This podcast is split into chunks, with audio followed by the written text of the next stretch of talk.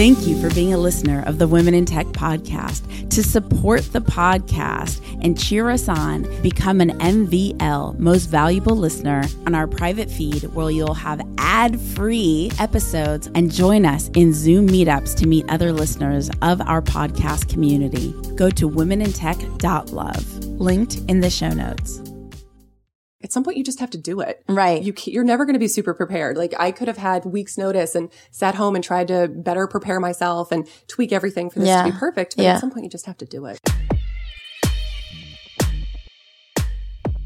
My name's Espree Devora host of the Women in Tech Show. The show means a lot to me.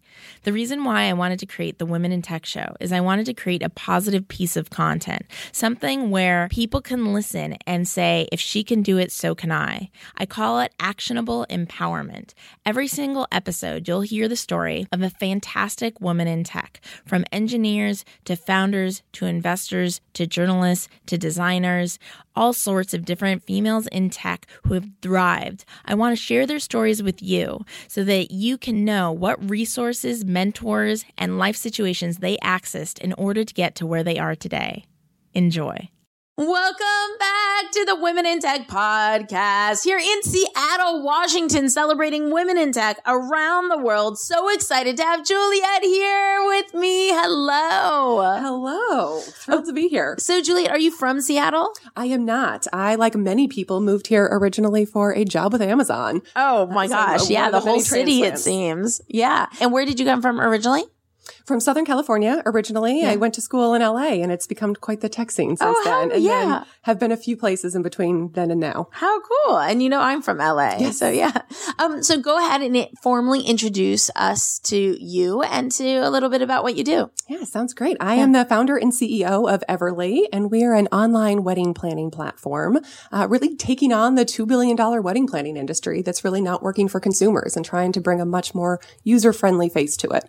Um, and walk me through it. Um, what kind of experience do we have using Everly? This is really meant to bring customers back into the fray and build a product that works for them. So right now the industry is really set up on two extremes. You have the full on DIY approach where wedding planning becomes your part-time job. Right. And that's the reputation of it being overwhelming and stressful. Or you can hire a full service wedding planner who are very good at what they do, but cost many thousands of dollars. And there's really not anything in between. And so that's what we're trying to solve for is that couples can pay to have access to unlimited access to experts, personalized planning tools, but at a much more approachable price point. So what that looks like yeah. is we get to know our couples through our online platform that we yeah. built and we ask them questions about what do you do on the weekends and how much time do you have to spend on this? Not what's your dream wedding and yeah. upload a, a, dream vision board yeah, or anything yeah, like that. And then we build everything based on their style, budget, priorities. They can check in with us at any time. So they have access to that expert team. Um, so they're really getting assistance throughout the process, but it again, at a price point that a lot more people can afford. It's so crazy. So I was just in a wedding. I was a, I think you call it a bridesmaid, like not the, yeah, maid of honor. I don't know much about weddings, as you could tell. Um, and I see how stressful it is and how expensive it is. It's not, I, it so happens that I actually don't desire to be married, but all my girlfriends do. And I watch what they go through and I'm trying, maybe I don't desire to be married because it looks like a traumatic experience. It's absolutely crazy. and unfortunately, I think a lot of people have the same viewpoint where the whole industry is built up in a way that they say, this is your dream. You're a princess. You're special. You've dreamed of this your entire life. And a lot of my friends say that doesn't resonate with me. Not only does that not the case for me, but it actually is kind of alienating. They start yeah. to do what you do where it says, I'm going to second guess this. And if everybody feels that way and I don't, yeah. then maybe I shouldn't be a part of this. And so we're really trying to solve for that where there's all these well-educated, successful women who right. have a ton of things going on in their life. They're excited to be married, but their wedding is not the only important thing that will ever happen to them. Does Everly make it possible? And you guys, I have no idea what the answer is to this. So I may be setting up Juliet for failure right now. Does Everly make it possible not to go into like uh, crazy debt or um, even just have outrageous bills? Yeah. Yes, yes, yes. Absolutely. So that's really at our core is yeah. we are trying to give consumers the experience that they're looking for. And part of that is not overspending. So we work with couples on all different size budgets. And we actually just booked a client who said that their budget's $6,000. Yeah. And I am always surprised that, you know, with our flat fee that couples necessarily want to carve out the cost savings that we bring to the Right, equation right. on a limited budget, Right. but we're very open to it. And Yeah. really what that conversation is, whether your budget's that $6,000 or that $60,000 is having that conversation around what matters to you. Right. And so if that's having an open bar and serving pizza, let's make it happen. Or if you care about great flowers, then we're going to allocate money for that. Yeah. But people have different priorities. And I think where you end up overspending Yeah. is because you get sucked into a bunch of things you don't care about. And you said that you used to work with Amazon, so you have a background in the tech space. Let's walk through um, what brought you here. So, did you have tech at home when you were growing up? Was there a computer in your house? Did you play video games? Yeah. So as I, I said, I grew up in Southern California, so similar to where you are at your point in life now. And my mom worked in film production. So I felt like we were a little on the cutting edge. Yeah. Like we had one of those big camcorders that rested on your shoulder Oh my gosh, earlier than yeah, anybody else yeah. did. And, uh, yeah, remember like we were one of the first people with Wi-Fi, the old like, or, Right. excuse me, not Wi-Fi. I don't even know the old words. Modem, like dial up where it had the bing bing. Yeah. Um, so a little bit of exposure to that. Yeah. Um, certainly to the extent that it is super necessary in your world, um, like it is in the film industry. So I felt like I had a little bit of exposure, but it wasn't necessarily where I thought my career was heading. Um, kind of more of an opportunistic play since it's such an interesting time to be in the tech world now. When did you first realize I feel passionate about technology? A lot of that came up for me during business school. So kind of walking back Yeah. a few steps, Yeah. uh, started my career, studied business undergrad, started my career in banking, went to business school and had every intention to go back into banking. And it was a career path that was very laid out in front of you. And it was a lot of like follow the rules and don't screw anything up and Right. you'll be reasonably successful. And I'm impatient and I wasn't really willing to sit around for 10 years and just follow the rules until I got into a job that I thought was going to be interesting. And so a career in tech seemed much more compelling at that Yeah. point and um, came here for a job with Amazon out of business school, really seeking a career in a space where I could take things apart and figure out how to make them better. And what did you do with Amazon? I was in a corporate finance role, so still getting Yeah. into the tech world, but uh, kind of leveraging my background in finance. Um, so not the full-on foray into to product management or anything, um, but that was kind of a, a nice in-between introduction. When was that point that you dove in? Was it at Everly? Is that when you dove into the tech space? It is. No. Are you a first time founder? Mm-hmm. Oh, I, I can't. Okay. This is a new question I want to ask you guys. This is totally like out of sequence, whatever. Is this your first podcast that you've been on? Yes, it is. First tech company, first podcast, and I'm very excited to be here. It's so crazy. Okay. So, so many people have told me off the record that it's the first show they've ever been on. And I think that a lot of, I, I'm going to start asking everybody because so many people are afraid to take that leap to make it their first. And I want to show an example of just how many people like this has been their first show ever because that's the point. You're listening right now and you're feeling like, oh, they already know everything. They know how to do everything. She speaks so perfectly. I can't do that. And I'm like, no, it's her first time too, you know? And you just have to Yeah. dive in and do it at some point. I actually was just talking to somebody in the wedding industry to do a Yeah. podcast with them, and they asked me if it was going to be my first one, and I said yes, and now it won't be. that's so funny. But I think that's so much of the tech world and so much of the startup world is that like at some point you just have to do it. Right. You you're never going to be super prepared. Like I could have had weeks notice and sat home and tried to better prepare myself and tweak everything for this Yeah. to be perfect. But Yeah. at some point you just have to do it. And I think every show is different. Like this show is really uh organic, whereas other shows are more scripted. Um, or I'm not scripted like whatsoever. So our scripted period. I think it's just figuring out what works for you, what's in line. I'm like the world's most terrible scripted person. I sound like an idiot. So anyway, so what was that moment that you thought I one, why do you have a passion for weddings? Or do you have a passion for what is it? I do. Yeah. I have a, a passion for that and also a passion for the customer experience and again, taking things apart Yeah. and making them better and saying this is a massive industry Yeah. that is not working for the end user. But the backstory on this is it was really an idea that came up for me during business school. So Right. I always feel kind of funny talking about this because it sounds very junior high, but No. we had a, a student board and I was Yeah. social chair and ran large events every weekend Yeah. here in the woods in New Hampshire. And so if you wanted anything fun to do, you were coming to a school party. There Right. were not competing interests Right. in New York or LA or anything like that and got a lot of experience at this. And so over those two years planned a number of large events, including six formals that I used to joke and call my practice weddings because they essentially were. It was Yeah. an open bar and a band and a hotel block at a with a bunch of rooms Right. and a sit down dinner and all of that. And It really is a wedding. it really Yeah. was a wedding. And so it got a lot of experience and exposure into that world and saw how wildly inefficient it was. So Yeah. my experience with that is you'd call a hotel and say, we want to have a couple hundred people for a big event. Yeah. I've never done this before. Can you tell me if this costs $5,000 or $50,000? Right. I truly don't know. Yeah. And they would say, oh, well, you have to con- talk to Gina. She's our events manager. Okay. Can I talk to Gina? Yeah. Well, she's out on vacation. She won't be back for another week. You're like, you can't tell me anything about Yeah. this? And then they would come back and give you some high level information about this. And every answer is always, and I see it still in the wedding industry is, well, it depends. Like, Yeah. what do you want? And everything, they try to spin it off as it's Right. customized. You're special. We'll do this, um, very unique experience for Right. you. And you're like, just tell me how much it costs. Yeah. I don't want to drive out here and come see this if it's 10 times more than my budget. Yeah. And so that was my original foray into that industry to see how challenging it was for, for so many end users. And, and if you don't mind me asking, are you married yourself? I am not. And so, so many people in this industry, they get the experience and that exposure from their own wedding Yeah, yeah. experience. But for me, it was for these events, my practice weddings, not my real wedding. Your practice weddings. This is so cool. Okay, so you decide you want to create this. It makes a lot of sense to me because you have this experience in production. And even from someone like me, I shared like it's a traumatizing experience. I could see why you want to be part of the solution, kind of like how I'm creating the Women in Tech podcast. Like I want to be part of the solution. So, how do you dive in? Like, what are your first steps? Yeah, so I actually uh, had been kind of noodling on this for a while and was a bit intimidated on that Yeah. to say it's a huge industry.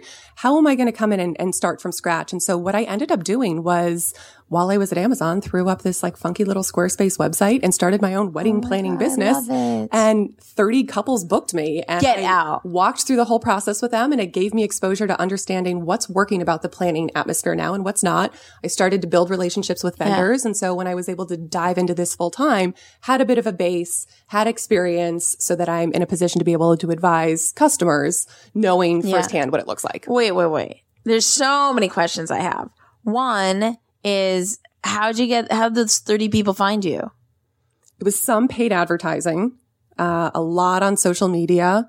And then ultimately it started to become that positive flywheel that you want with referrals. And I hope that everybody's listening that you use Squarespace. Squarespace is an amazing um, utility resource if you're not a programmer to have to have what's called an MVP, minimum viable product, to have a beautiful looking website that you don't have to understand how to build because they make it stupid simple, Crazy And- simple. Yeah, Yes. and then and you could at least test out your your concept because do you still use Squarespace? No, we're, we've we've moved on. That's what I figured. Perfect place Yeah. to start, and they build in anything that you need. And then also, I could Google any answer that I needed, and I was so proud of myself every time I would find a Google answer where I could like copy and paste code into Squarespace and it would work. Yeah, amazing. developer now. This is yeah, perfect. amazing. That's how I customize my MySpace page. So, so you do that, and then it's just brilliant. I love it, and I hope you guys are really getting that how attainable that is. And then, um, and then you start these partnerships with vendors. That's just a lot of hustle and, and Mm-hmm. contacting. And at what point? Were you able to go off and do it full time? Did you save up enough money? Did you get investment? Did you have customers paying you? What was your story? It was some of the money from those 30 couples that I was able to pour right back into the business and then personal savings and trying to bootstrap this for as long as possible. and how did you know what to charge? You can somewhat level set across the industry. So you have an idea of what everybody else is charging. But then what I did, which is very normal in the tech industry and not particularly normal in the wedding industry is get out of the building and go talk to people and say like, what is your willingness to pay for this? Yeah. And I don't see that a lot in the industry that I'm in because people, I think, look at it much more in a small business mindset where it's sort of cost based accounting, Right. where they figure out how much it costs and how much they want to make as a profit. And that's what they decide to charge. Right. And I'm always trying to advise them of like, go out and see what people's willingness to pay is because Yeah. that's ultimately going to be a more heavy driver. Yeah. And okay. And so now, uh, how long have you guys existed? We launched the platform as it exists today just around the first of the year. Oh, congratulations. And how many people have you served so far? We have 15 through the pipeline right now. That's so cool. And so you've been a part of 15 weddings happening. through this current model. Yeah, yeah, yeah. In addition to, yeah, the couples that I had worked with just sort of as my market research. That's so exciting. Yeah. Oh, it's and, very- And now there are these stories you could take. Do you, do you go to the weddings? In that old model, I did. So that was sort of that traditional model where I was walking through that process because I wanted to be at the wedding day. I wanted to learn firsthand how to build a timeline and how Right. long things take and what vendors need from Right. you to ultimately build this more scalable approach where it wasn't going to be me because there's a finite number of Saturdays Right. in a year. Um, so in this model, we're not. We're working with couples all throughout the planning process to match them with vendors, manage their budget, all of that. If they want to hire someone there Yeah. the day of, we'll help them find that person and we've negotiated rates on their behalf. Um, so I'm not going to the weddings anymore. Uh, but that was where a lot of the learnings happened, Yeah, especially the part of the job that has to become sort of part therapist and family counselor. Totally. Um, and then where would you like to see Everly going? So we're just in the Seattle market right now based on the hyper local nature of vendors, of local photographers and caterers and whatnot. So want to prove out concept here, product market fit, validate that we're charging the right price, and then it will be a future rollout in city by city markets. And if you had one ask of the global tech community, something that they could do to support you in your success, to help you accelerate forward, what would that ask be? I want to get the word out. The thing with being the first mover is that it's a great advantage that Yeah. when people learn about this, it's a wonderful solution for so many couples, but they don't know enough to go looking for it right now. And we don't have any competitors in this space, which is great. Yeah. But again, people don't know that a solution like this exists. There's so many people who are in this mindset of either I have to spend every Saturday planning my wedding or shell out $7,000 for a wedding planner. Right. So helping to get the word out that there is um much more tech-based approach to to good solutions for a lot of couples would be very helpful. And uh, where where should they go? Uh, to our website, everlywedding.co. Can you spell it for us? Yes, that's E V E R L Y wedding W E D D I N G dot C O. And what is one obstacle that you have successfully overcome? What did you learn from it, and how did you overcome it? A lot of this is really around early market adoption. So I love having conversations with potential customers or vendors in the market who don't understand this and within 90 seconds go, Oh my God, I love that idea. We've been looking for a solution like that. So that will continue to be the case, uh, until we are a household name. Um, but as of right now, that's been a really rewarding thing to overcome. Okay, two last questions. One, uh, what's your favorite book? Can I give you top three? Yeah, Oh my goodness. Um, I love how often we all in technology still read. and I read books. I have my iPad and I, I read books and I got one semi recently and somebody asked me years ago, well, what do you read? Yeah. like books. Yeah. You turn the pages. Um, a huge fan of Erik Larson. And I think my favorite of his books is In the Garden of Beasts. What's it about? It's the American ambassador to Berlin in the early 1930s. And it's their kind of slow realization of Right. watching what starts to, to proliferate. Um, next one's Liar's Poker, Michael Lewis. Yeah. Amazing. Um, especially in my early career in banking. Totally. Uh, such a fantastic author. Um, and I'm going to have to go with, uh, Faulkner, The Sound and the Fury for the last one to round that out with a little fiction. Love it. It's a great question. Oh, yay. Uh, glad you like it. Your favorite tech tool could be hardware, apps, websites, anything. This is incredibly simple, but in the wedding industry, like Instagram is everything. And so loading up all our social media posts on Later has been tremendously helpful because it is such a time suck and it's something that I'm not naturally good at. So Right. it was taking me a ton of time. So I've learned in like batching work to Yeah. go in and schedule four months of posts and then sit on my hands and not allow myself to revisit it. Wait, are you saying on Insta- so has Instagram changed things now where you can't, you don't have to post it from the native app anymore? That's right. Oh, thank God. And actually, they just so we have been using this platform Later for quite some time, and they used to have to send push notifications. So I would still That's have like yeah. at the gym in the morning. That's what I'm talking about. Yeah, and they just within the last month or so are able to auto publish. Nice. So I no longer have an excuse to go on there like nine times a day. Like, Nice. It's taken care of. Move on. I have someone on my team doing that, and I always wonder, I'm like, are they still having to push it? yeah. It's so frustrating. That's a good one Later. And we'll include these in the show notes too, so you can check them out. How can people connect with you? Over social media or email is perfect. Where can they find you? Um, they can email me directly at juliet at everlywedding.co or on our website where we have a chat feature. Cool. And on social, where are you? Uh, handles at Everly Wedding across all platforms. Sweet, Julia. Thank you so much for hanging out with the. Women in Tech This has been a podcast. Yay! If you want to connect with more extraordinary women in tech, remember you could go to the Women in Tech Facebook group at womenintechvip.com. That's womenintechvip.com. And you can say hello on social at Women in Tech Show. Let us know if you'd like the Women in Tech sticker on Twitter, on Instagram, on Facebook. I will talk to you guys. See you guys. Hear you guys in the next episode. Bye. Hi, I'm Juliette Horton, the founder and CEO of Everly. Everly is an online wedding planning service allowing more couples access to professional wedding planning help online. We're based in Seattle, Washington, and you're listening to Women in Tech. Women in Tech is an independently funded project funded by you, the community. So the way that you could support us is by going to patreon.com slash women in tech and making a small contribution. Every little bit counts. That's Patreon, P-A-T-R-E-O-N dot com slash women in tech. Thank you so much for believing in our vision. Thank you for being a listener of the Women in Tech podcast. To support the podcast and cheer us on, become an MVL most valuable listener, go to womenintech.love, linked in the show notes.